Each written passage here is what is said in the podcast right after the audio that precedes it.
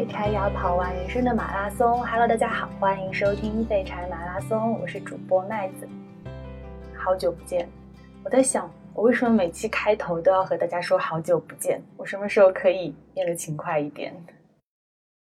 本期节目呢，我们来聊聊减肥这件事情。嗯，说是聊减肥，其实也不全面，因为其实我并没有分享什么实用的减肥小技巧。我邀请了我的一些朋友，分享一下他们关于身材啊、关于减肥的一些想法，还有个人的经历。事情的起因是这样的：今年三月初的时候，天气开始回暖。有一天，我走在街上，觉得阳光照在身上暖融融的，草木开始抽芽，生发出春日的迹象。我觉得每年和气温一起回升的。就是人们减肥的决心了吧？几乎每年一到这个时候，社交平台上又充满了大量的广告、软文、卖减肥药的文章。这是一年一度的时刻，是减肥变得刻不容缓的时刻。就好像人们身上那点脂肪必须在极短暂的春光里和厚厚的棉衣一起脱下，不然就会被剥夺进入春天的资格。我第一次意识到这点。是在初一，寒假过后回学校，女孩子见面说的第一句话，大多数都是“要死哦，你怎么瘦了这么多？”然后我听到的回复通常都是“哪有，我胖超多的，我从明天开始要减肥”这种话。然后那时候我也不知道是谁最先开始说的，但是就有朋友告诉我，很流行的一句打油诗叫做“三月不减肥，四月、五月、六月徒伤悲”。然后前几天我和朋友吐槽这句话，我当时就是 吐槽着吐槽着就想开始骂人。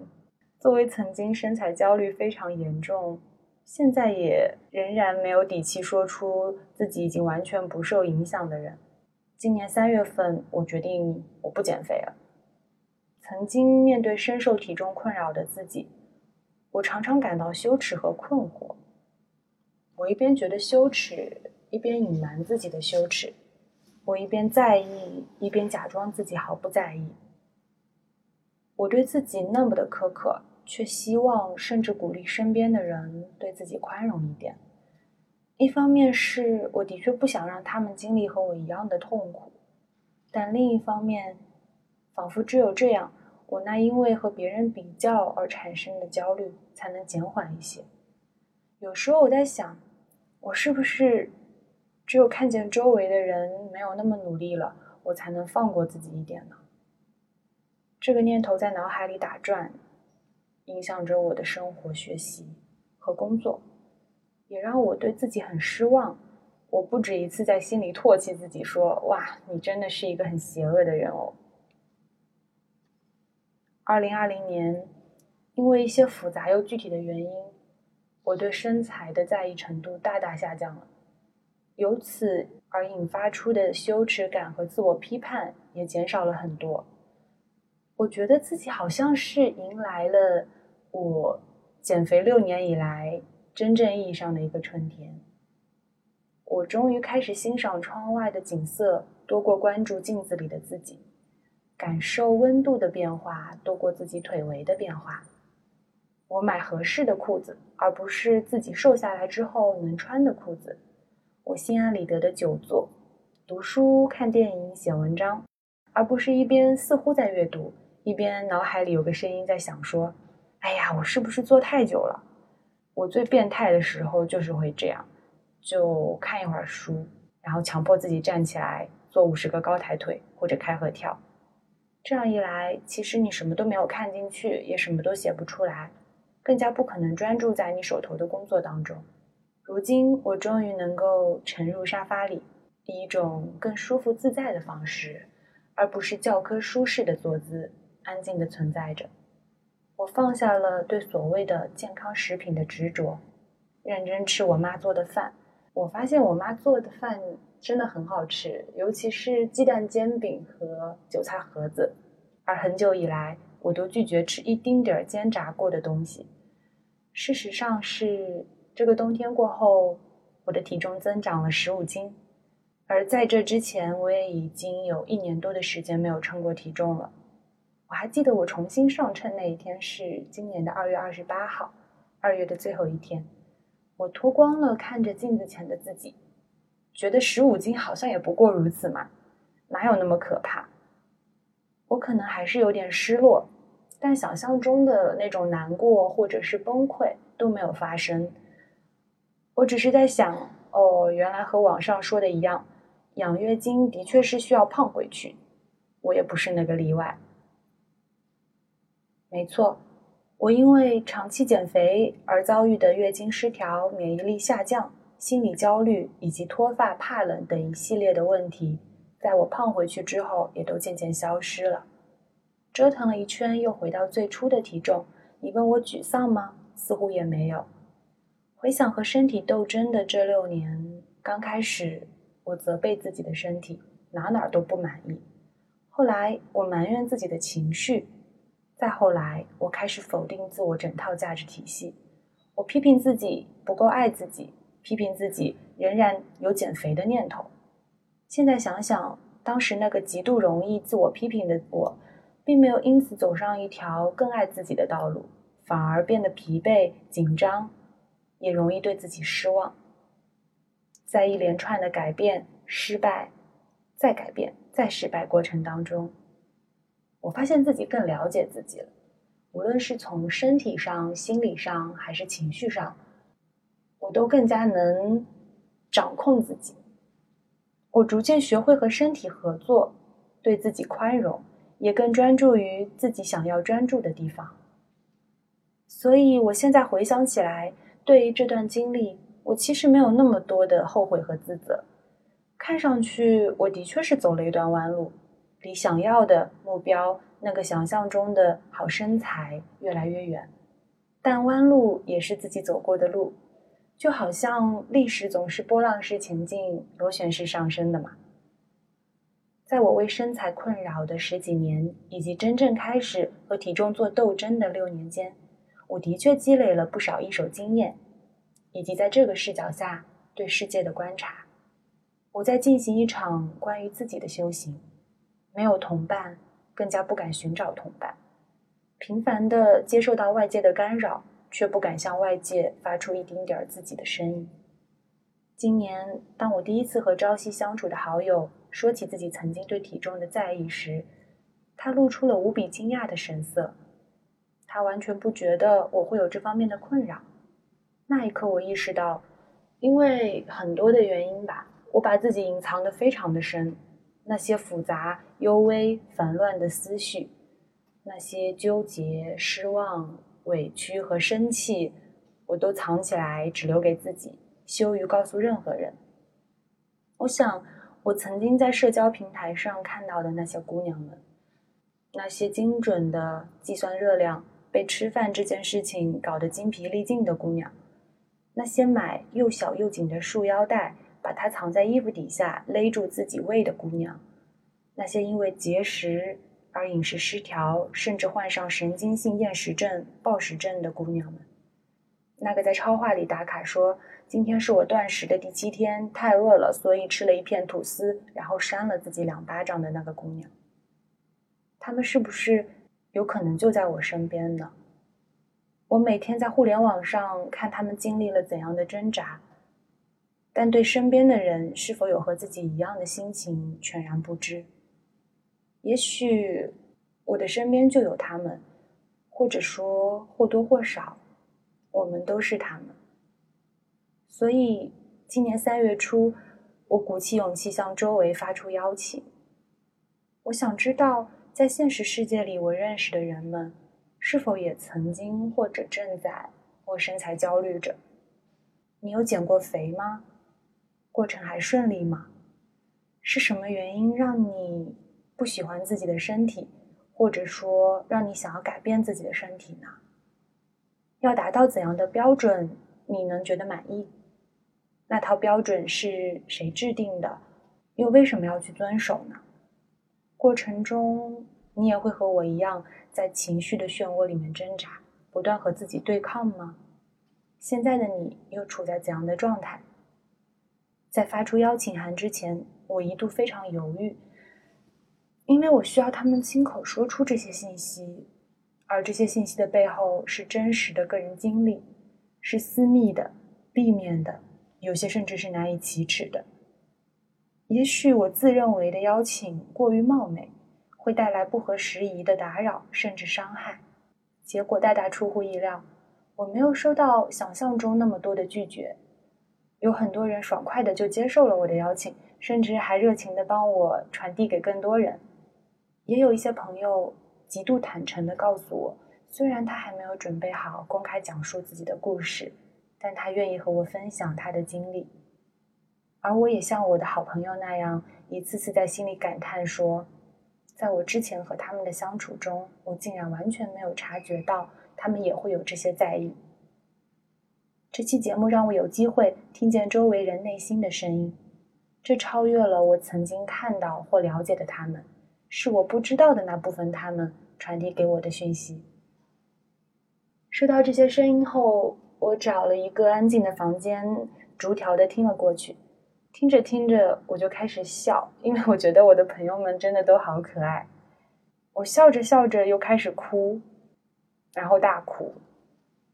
我听完之后觉得无比的轻松，就好像是令人疲惫的长跑终于跑到了尾声。我停下来长舒了一口气，然后开始散步。我不知道大家有没有那种感觉，就是你跑完八百米或者一千米或者更远的距离之后，你散步的时候会觉得无比的轻盈。那天我就是体会到了那种轻盈的感觉。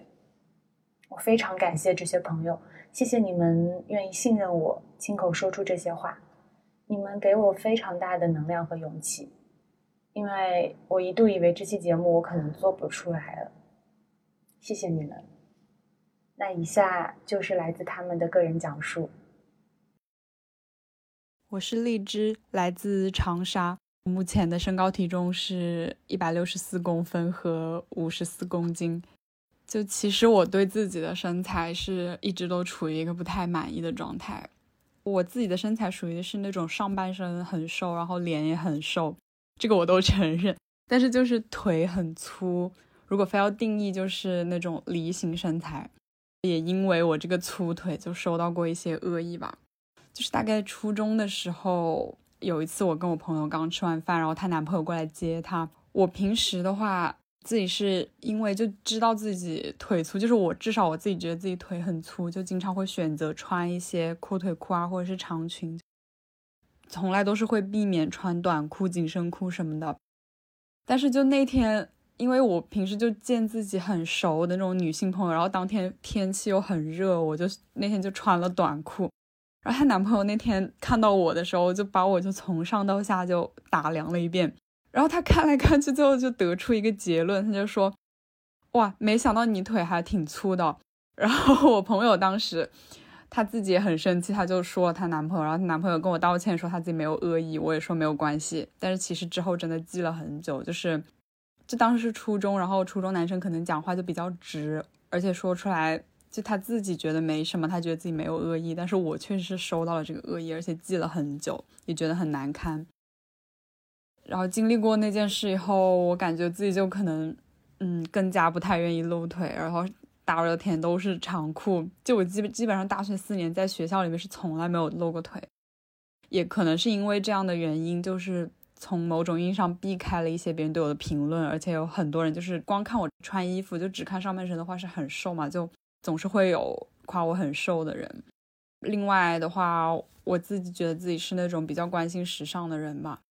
然后就经常看到那些模特啊，或者是那些博主穿衣服，就是特别好看，特别是腿细，他们穿那种半截袜，或者是那种就长度对于我来说很尴尬那种，在那个小腿中间那种靴子，我都特别特别向往。而且就是我个人自己是有尝试过健身，而且上过很多私教课，当时也是练出了一点东西的。嗯。就虽然我当时就是看到那个镜子里面的自己，就感觉自己好像也有一些马甲线，然后上半身也很瘦，但是就是腿还是那个肌肉腿，就是不是我喜欢那种，因为我个人是很偏爱于那种骨瘦如柴的身材。也交过那种智商税吧，就是搞过那种刮痧按摩，就几千块钱就去很多次，他就每天他就号称是说帮你打松你小腿的肌肉，然后可以让你就如果做有氧运动可以更好的瘦下来，因为小腿肌肉都是比较顽固的嘛。也想过要打瘦腿针啊，或者是啊抽脂，我是真的没有想过，因为我很怕痛。反正就试过很多方法以后也没有，就是腿也没有瘦下来，而且再想补充一点，就是我减肥期间饮食，嗯，也有过节食，而且就是大概一两个健身那段时间，就一两个月都是就白天正常吃，但是会特别关注就是所有东西的卡路里啊，或者是糖也是完全杜绝，晚上就基本上是只吃。一个水果或者是一根玉米，这样，经常晚上感到半夜感到很饿的时候就狂喝水，或者是跟自己说睡着了就没事了。但是其实就是那段时间，本来其实我认为健身的初衷都是为了健康嘛，但是我觉得我自己心里抱有的想法就是，就完全是为了减肥，而且就因为那段时间节食比较厉害，然后又健身健的比较厉害，就。嗯，导致我就我大姨妈就出走了，而且就是，嗯，经常会伴有那种心悸的感觉，就没有不但没有变健康，反而就是整个人就是完全处于那种亚健康的状态，而且每天就是精神状态很不好，还要坚持去健身房那种感觉。结束了健身以后，特别是后面因为姨妈什么的，就经常会有暴食的情况。就真的心理和生理上都非常痛苦，而且我有时候会觉得非常不公平，就是为什么有些人完全吃不胖也不需要锻炼，尤其是有一些模特，他还要走那种就是政治正确那种人设，就就告诉大家，就他明明自己那么瘦，他可能因为就是多吃了一口饭，他就第二天完全不吃的这种人，他还要说就是啊说大家胖女孩也很美啊，大家要自信什么的，我就真的有时候没有办法克制我这种对这种人的恶意。而且就是大多数，我虽然清楚自己是普通人，而且女孩子有点赘肉啊，或者是说什么腿不是很细，都是很正常的事情，因为我们不是模特嘛。但是，就还是没有办法控制自己，因为这件事，就是因为自己不够瘦而感到难过。关于就是议论别人身材的行为的话，我觉得是分两种吧，而且是我觉得是很有明有明显的差距。就是如果对于那些身材比较好的好的人。就比如说，有时候看到一些爱豆跳舞的视频啊，就很呃，都都会发给自己朋友，然后就跟他们一起分享嘛，然后就说就议论他们的身材有多好多绝，就其实是包含着一种向往或者是羡慕在里面的。但是呃，如果是与其相反的是，如果我们讲到那些就身材不好的女生，或者是说谁谁谁因为身材被被人评论上了热搜这种事。我感觉大家都好像就是为了，我也不知道别人是不是跟我一样，但是我自己就是觉得有时候为了政治正确，我会说，嗯，就她身材挺好的，或者是说避免议论这种事，因为我也不想让我朋友就觉得我是，嗯，有时候也会对别人的身材抱有一些恶意的人。然后其实我觉得吧，就是对于我个人做一个总结的话，我觉得我个人自己其实身材算是很标准，而且。就是很正常的身材，而且可能甚至可以说，就是从体重上来看，也还是算偏瘦的。但是就是，嗯，有时候没有办法跟自己和解，那些道理我都懂，但是就没有办法不顾虑自己那些感受。就，嗯，还是希望就是未来可以真正自信，而不是为了政治正确，就是强迫自己去自信这样。然后就是谢谢，这就是我的分享。我是小 C，我现在是在南京。我今年二十一岁，就在上大四，然后是一个女生，现在身高大概是一米六八左右，体重在五十三到五十四千克。嗯，我从小到大其实很少受到身边的人实际对我的身材评价，就算有身材评价，差不多也都是一些比较积极正面的评价。一方面是因为。对我身材做出评价的朋友，他们都是跟我关系比较好的朋友，然后他们也不会说，呃，观察你身上的这种你觉得自己是缺陷的部分，他们反而更会就是在意，比如说，呃，夏天啦，我穿的那种比较薄的衣服，他们就会说，啊，你真的是那个纸片人啊，你上半身真的很瘦，他们就会大多数是夸奖我。但是我以前有过很严重的，嗯，体重上的，包括身材上的、形象上的一些认知的焦虑，我觉得可以说是障碍吧，因为，嗯，其实我。减肥是曾经减过的。我第一次减肥是在高二的时候，那段时间是因为的确我高一的时候，因为刚进入高中，然后那时候就吃东西吃的特别多，每天就可能跑个七八次小卖部买零食，导致我高二的时候已经到了一百二十斤左右，就比入学的时候长了大概十四十五斤吧。然后呢，我高二减肥主要是每天晚上的时候我就只吃苹果，就不吃饭。然后白天的时候就少吃饭，然后肉也会很少吃，就通过一个节食的方法来减肥。当时我这个方法是有很显著的成效，但是就是比较苦吧，因为高中的时候其实没有很多时间去锻炼，所以我基本上这样坚持了一个学期，减掉了。十二十三斤的样子，到了一百零六、一百零八左右，就嗯比较理想的一个体重吧，当时是。然后最近的一次减肥，就是在高中考完高考之后，高三的暑假，因为当时你之前其实没接触过手机啊，就不看社交网络啊什么的。但是你等你拿到手机，然后你打开这种社交网络的世界的大门之后。我就会发现，就是网上有特别多关于你要一个女孩要怎么样在上大学之前完美的蜕变，然后要变瘦，而且瘦了一定能变得漂亮，变得漂亮，然后你进入大学以后，你的生活就是一个崭新的开始。当时接受到这方面的资讯或者是影响比较多吧，所以我高三暑假就开始了我第二轮的减肥。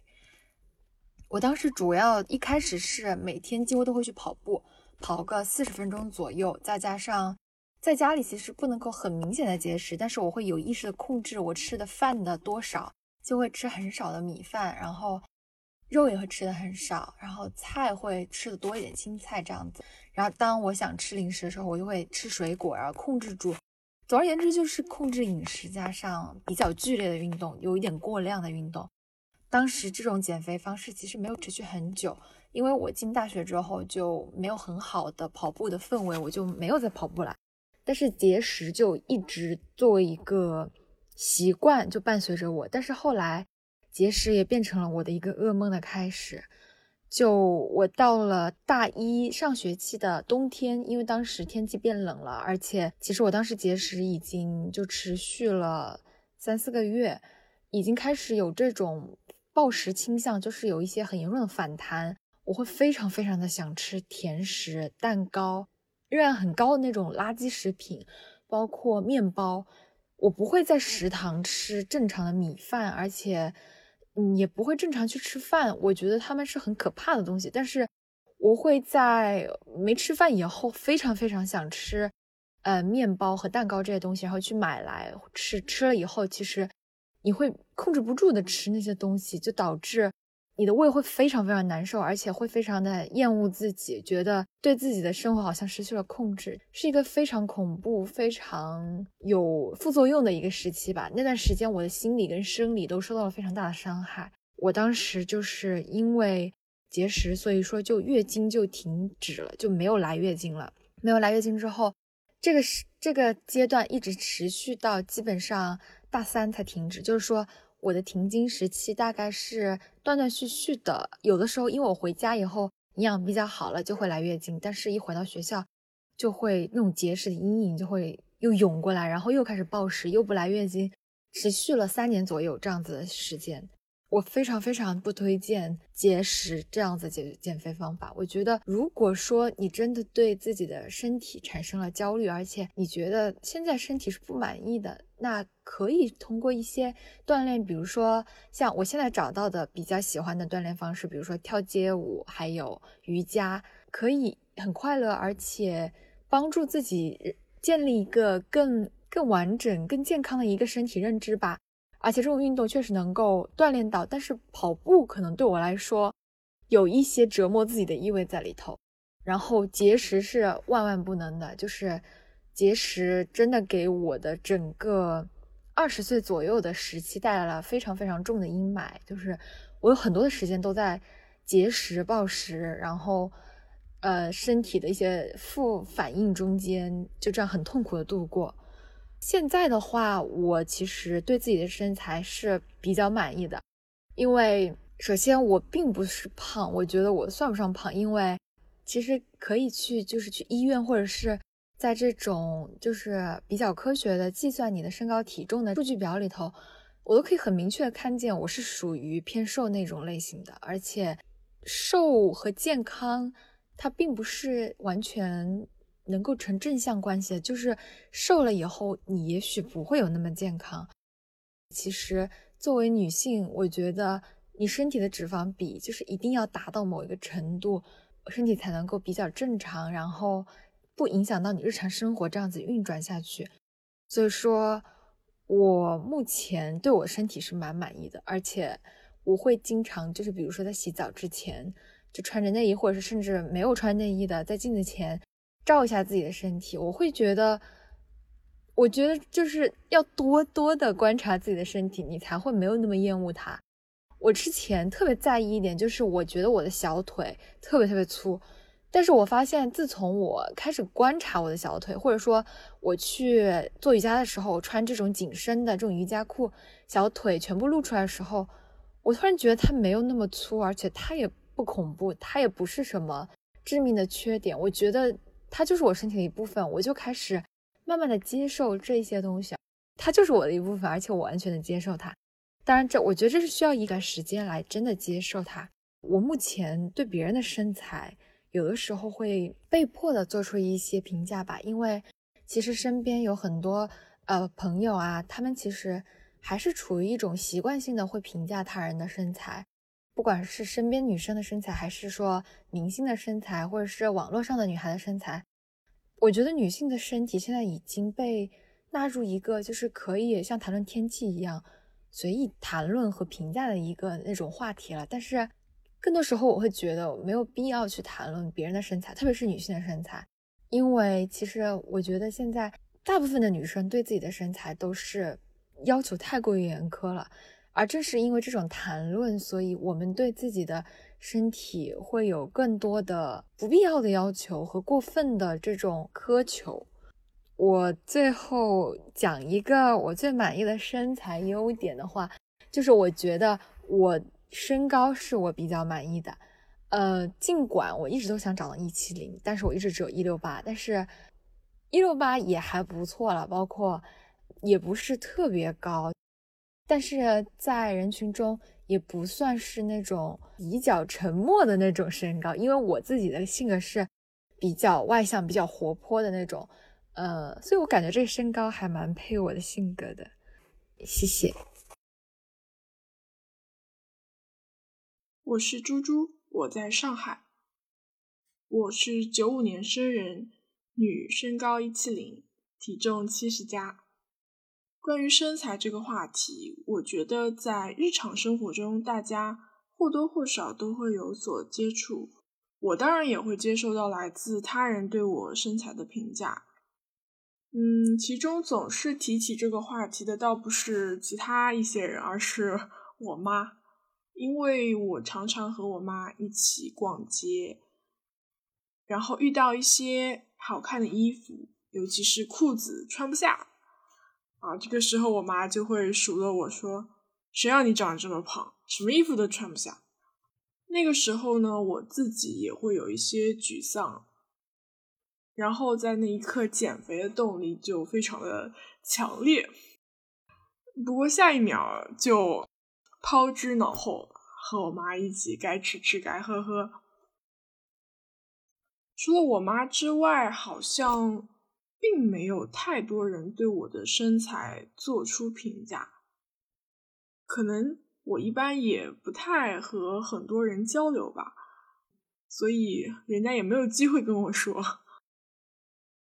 如果说有的话，嗯，那就是一些亲戚啊，就见面就说啊你瘦了，我就会感到莫名其妙，因为自己并没有去减肥那个时候，然后体重也没有什么下降。但我后来想了一想，这可能就只是一种寒暄的方式吧。甚至就是我和爷爷奶奶他们一起吃饭，然后有时候就是想有意少吃一点饭嘛，他们就会说啊你怎么吃这么少？然后我和他们说我要减肥，他们他们又会说你又不胖，减什么肥？或或者说胖点好。嗯，所以说尽管我对自己的身材并不是很满意，但别人给我的大多数都是。还是比较正面的评价，所以我也没有说有特别大的身材焦虑。我当然有过减肥的想法，可以说从上大学以来，我一直在和减肥这件事做斗争。我和减肥如影随形的关系，减肥的目的当然是为了好看一点嘛，可以穿上自己喜欢的衣服。人也会随之变得自信一点。我觉得，我经历了好几个减肥阶段，减肥的人都懂，这个减肥是一个非常反复无常的过程啊。那些特别有毅力的人除外啊。嗯，那说一下我的减肥经历吧。我第一次决定减肥的时候是。大概是大一还是大二，那个时候不是说每天晚上啊，但起码是经常会去操场上跑五千米，大概四十分钟吧。刚开始肯定跑不了那么久，就刚开始就先走，然后后来慢慢慢慢的这个适应了，就就基本上可以达到五千米这个路程。但是我那个时候并没有控制饮食，就是想吃啥就吃啥。嗯，结果就是体重也没有什么变化，然后我又很沮丧，沮丧的后果就是我很快就放弃了。等到第二次减肥的时候是大五，和我的舍友打了一个赌，赌一个学期谁先瘦掉十斤，对方就请吃饭。我当时就报了一个学校附近的健身房吧，然后经常往那儿跑。每天呢也严格控制饮食，成天都吃什么鸡蛋啊、沙拉啊、鸡胸肉啊啊，甚至有时候一一餐就吃点水果，效果呢也确实不错。而且我和我的舍友都最后都达成了目标，但问题是寒假来了，就是一放假，我原来的生活方式就立刻被打破了。就在家嘛，就很懒散，也不会想着去运动，也不会说去吃健身餐了，体重很快就反弹回来了。就从那一次减肥失败之后，我渐渐的意识到，减肥并不是说只看一个数字，这是什么意思呢？可以从两个方面来解释，一个是。减肥它减的不是重量，而是体脂。就是说，你通过运动可能重量没有减很多，但是你的形体会变得比以前好看一些，不那么松垮。好看不就完了吗？这不就是减肥的目的吗？嗯，第二个，我为什么说减肥并不是说只看一个数字啊？因为我当时减肥的时候可以说是天天上称，早上称一称，晚上称一称，但是。你懂的呀，就是你天天称，其实它的变化并没有那么明显的。所以说，如果有时候你嗯体重稍微增加一点点，你就会觉得啊对自己很失望啊。其实不应该是这样子的。也就是说，我我我认为啊，减肥它在本质上应该是追求一种健康的生活方式，比如说早睡早起啦，嗯，不要去吃垃圾食品啦。然后还有保持一些运动的习惯啦。就当你拥有一种健康的生活方式之后，减肥反而是次要的了。对于自己的身材，我当然还是很在意啦。嗯，否则我也不会一直去减肥嘛，对不对？我刚才有说，我对自己的身材其实还是不满意的，毕竟喜欢的衣服穿不下，也是一件很悲伤的事情。但我也没有说到过于苛求自己的地步，呃，因为照照镜子，感觉自己好像也还行吧，也没有说胖的特别离谱。嗯，但我经常会就是告诉自己要少吃点零食，然后有空多运动运动，提啊提醒一下自己，嗯，不要一直就是保持在一种不健康的生活方式当中。为了自己的身体健康着想，我觉得这是最重要的。尤其是我今年寒假感冒了，然后感冒之后就不停的咳嗽咳嗽，然后晚上也睡不着觉。啊，那个时候特别难受，我当时就觉得就没有什么比身体健康更重要的事情了。身体是革命的本钱。作为一个在意自己身材的人，我肯定会去观察别人的身材啊。比如说走在路上，我看到好多漂亮美眉，细胳膊细腿的，就很羡慕。但是那种特别瘦弱的还是算了，我比较喜欢那种。健美的，有点肌肉的那种感觉就很漂亮。嗯，不过我不会特意去找观察对象，一般就是在路上看见了，然后就和身边的人感叹一下这样。还有的话，可能是比如说在上网的时候看到一些明星，我会看看他们的身材，啊，欣赏一下他们的身材。最后一个环节是夸夸环节，最满意的身材优点，我觉得是我的小腿吧。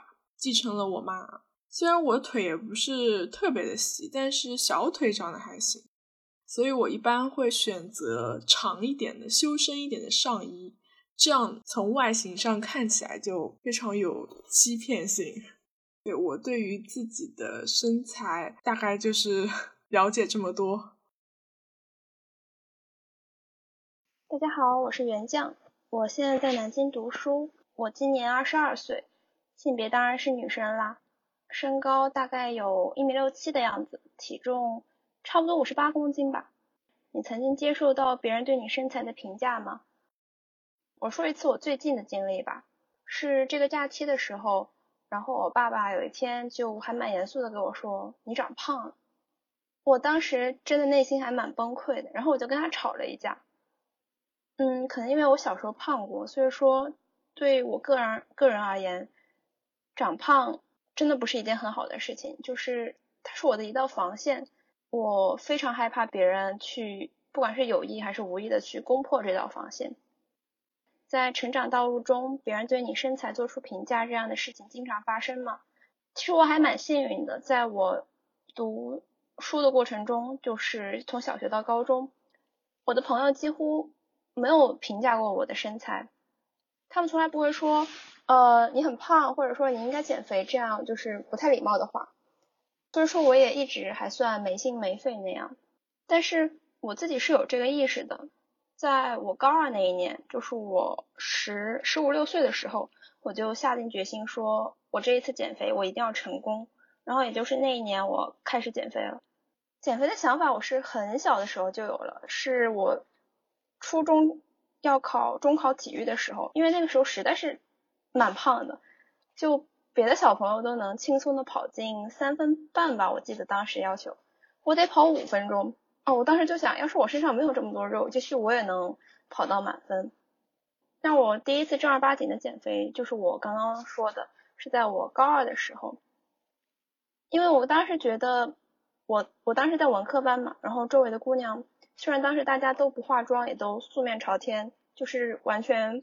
不 care 你外表是什么样子的，但是我那个时候有了自己的爱美的心，然后我就当时是不吃晚饭，然后嗯每天放了学，当时是九点钟下晚自习，放了学之后我就会去跑步，嗯说起来风雨无阻，大家可能不会相信，但是我想说的是，我当时真的是风雨无阻，真的是不管下多大雨，我都会去跑步。即使是在我高考的前一天，我都跑了步的。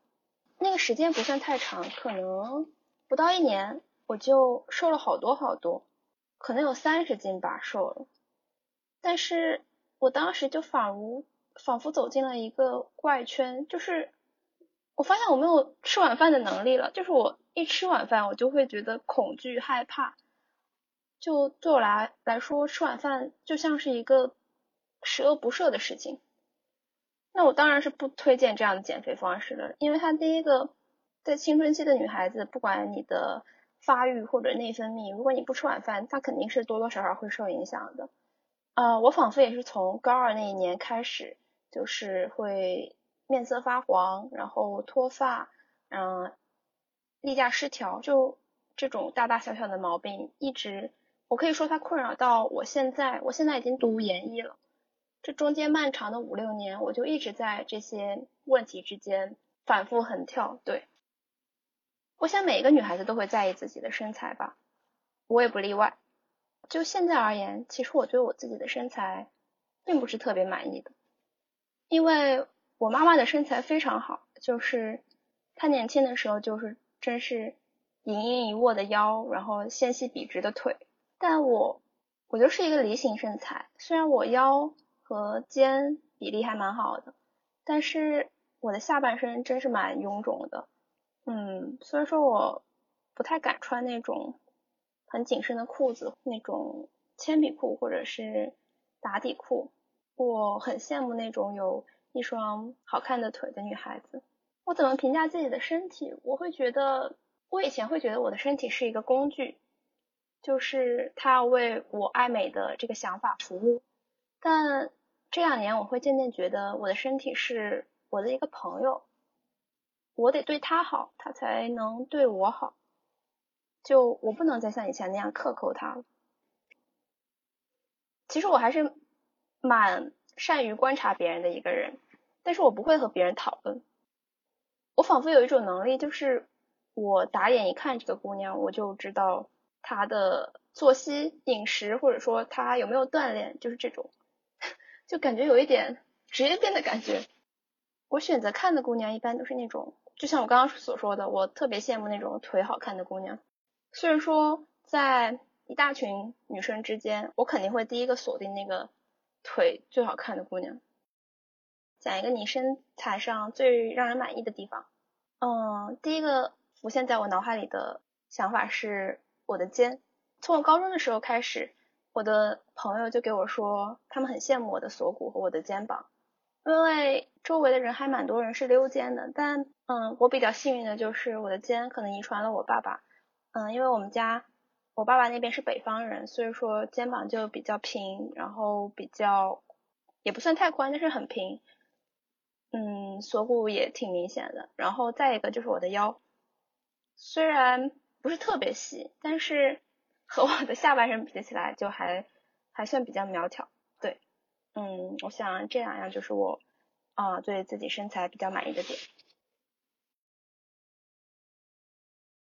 我是小刘，我在上海。我九六年，今年今年十岁，二十四，虚岁二十六。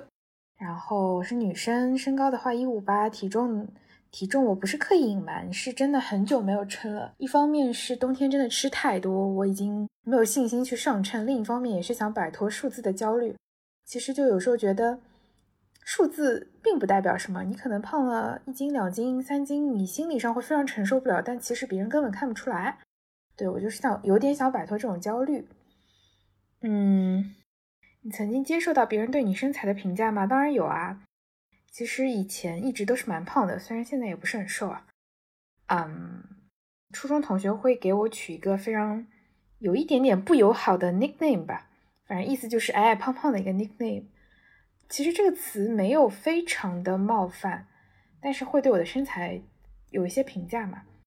我当时其实因为我个人当时对于身材没有很关注，所以他们讲就讲啦，我就无所谓。包括初中的时候也个子个性也比较像男孩子，所以就跟他们嬉笑打闹，可能就一拳打过去就算了。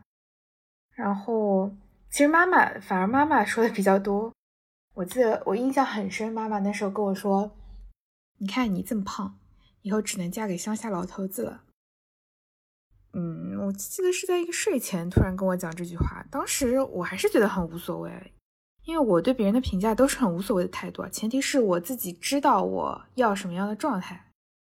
然后，因为我个人比较自我嘛，我愿意咋样就咋样，你愿意咋说就咋说。就是你的评价不能影响我的任何生活状态。当下我可能会反驳一下，但是我也不会很生气，我就当没有听到。别人对你身材做出评价最多的应该就是我妈妈吧。其实我也能理解，她是希望我能减肥，可能更好看一点。嗯，反而身边的人都还好，因为我可能长得比较匀称，然后也可能是我个性比较凶，大家不敢怎么讲我，就不会说“哎呀，你好胖啊”这种很冒犯的话。每次我反而我自己说“我靠，我怎么那么胖”的时候，他们说“不会啊，很可爱啊”，就这种有点假的话，没有受到影响。我妈的话没有对我造成任何影响，我还是该吃吃，该喝喝。也没有任何行动，因为那个阶段我对于身材完全就是不 care 的状态，我觉得开心就好，对不对？然后我也很喜欢吃，当然减过肥啊，就是而且某段时间真的是在很认真的在减肥。其实女生三百六十五天天天都在减肥，讲一下我很认真的减肥那段时期吧。那段时期也没有很就是很特别的契机。当时就突然觉得，哎，瘦了好像也挺好的嘛，就是一下子就是感觉灵光一现啊，就想说可以去减个肥。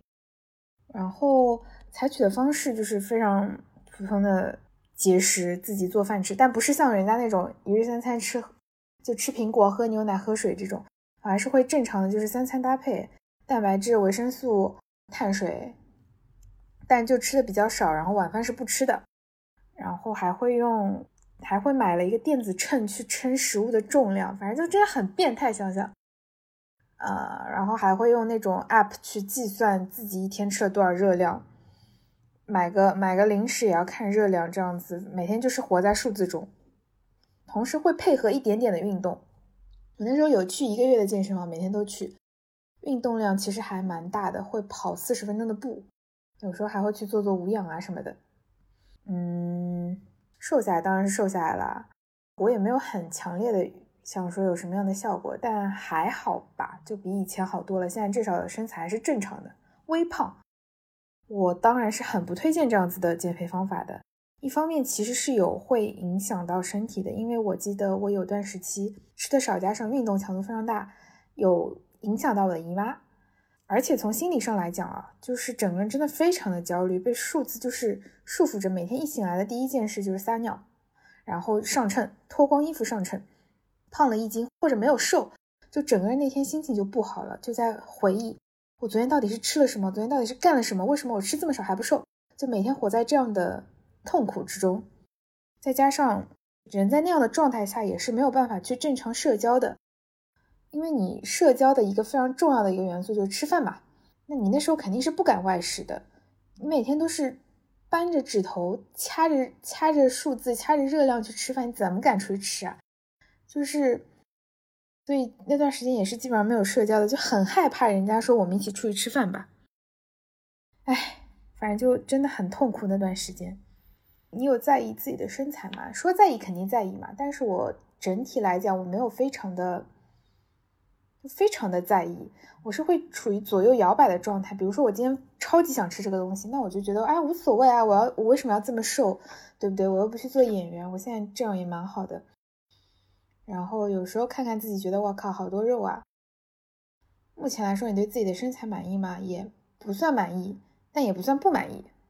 就我爱我自己，嗯，它每一处都是我的，是我是是我最爱的地方。平时会有意观察别人的身材吗？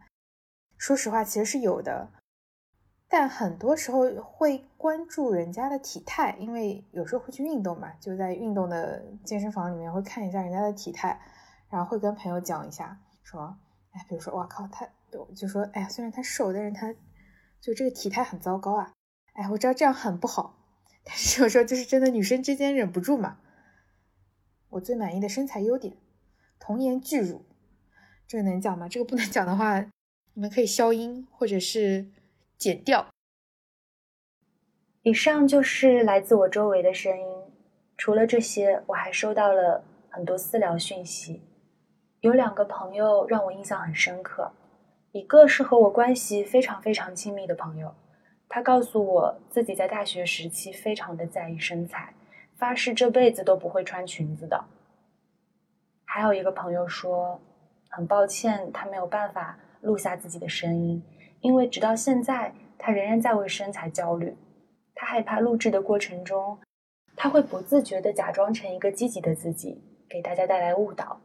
他最近常常在想，怎么样才能不要每天都因为身材占据自己大把的时间和精力呢？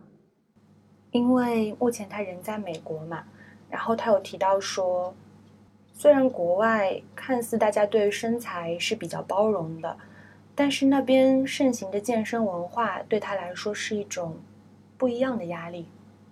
他每天控制饮食，坚持举铁，看似走在所谓正确的道路上，但内心却充满了不确定。他还在努力辨别自己是真的自信了。还是只是找到了一个可以欺骗自己的方式。他在房间里装了五面镜子，每天都会花很多时间观察自己的外形。他还提到，自己非常厌恶社交网络盛行的有一套逻辑，那就是我瘦下来就会变好看，我变好看就会找到更优秀的男朋友，然后就能有个更幸福的人生。哪怕这些人宣扬。通过健身和健康生活方式做到这一切，背后的逻辑也同样令人不适，依旧是在物化女性，以供男性挑选。而他觉得自己最矛盾的地方在于，明明那么讨厌这套逻辑，本质上自己却还在臣服于这套逻辑。那天晚上，我听了他的话，非常心疼，非常难受。我特别谢谢他可以那么真诚告诉我这些。我也给他打了好多好多字过去。我想告诉他，也想和大家分享的是，对于身材，虽然我没有办法完全不在意，但我现在的确没有那么在意了。在很长一段时间里，我都对对身体过度关注的那个自己非常生气，更是完全不愿意告诉任何人。而帮助我走出来的，除了向内的自我修行之外，还有非常多的来自外部的力量。真相是，很多时候我其实没有办法从那些听起来非常鼓舞人心的外部的话语当中获得能量，反而是那些听起来有点沮丧的声音，那些说自己脆弱无力、没有办法、知行不能完全合一的人，给了我莫大的安慰。当我看到有人分享他们的局限，承认自己的在意，讲述自己的拧巴和挣扎，在那些时候，我受到非常大的鼓舞。我觉得，啊，原来我不是一个人。我不反对大家给彼此加油打气，但我的确有点厌倦一味的去告诉别人“我做到了，所以你也可以”的那套叙事。我不觉得有什么事情是。别人走出来，所以我也一定可以。你克服了的东西就不应该成为我的困境。这是我想做这期节目的原因。我不想告诉大家，我完全不在意了。我现在有多么多么自信，那不是真相。事实是，我想告诉大家，在这个过程当中，我曾经多么的软弱无能。但是我有多么的无能为力，就有多么努力的。在学习接受和积极寻求改变，以及我到现在还是没有办法完全接受自己，但那也没有关系。节目最后再预告一下，之后呢，我会邀请另一个朋友详细聊一聊我们两个的个人经历，在这一路上发生在我们身体和心理上的改变。还有就是，我发现有很多女孩，尤其是还在上中学和大学的年轻姑娘们。对于减肥这件事情有非常多的误区，我和朋友也很想整理一些实用的、可以操作的小技巧分享给大家，希望能对大家有所帮助吧。即使没啥帮助，你也可以来听听我们单纯的吐槽减肥这件事情。那以上就是这期节目的全部内容啦，感谢你的收听，这里是废柴马拉松，我是主播麦子。你可以在小宇宙、苹果播客、喜马拉雅、网易云音乐、QQ 音乐。和其他泛用型的客户端收听我们的节目，我们下期再见，拜拜。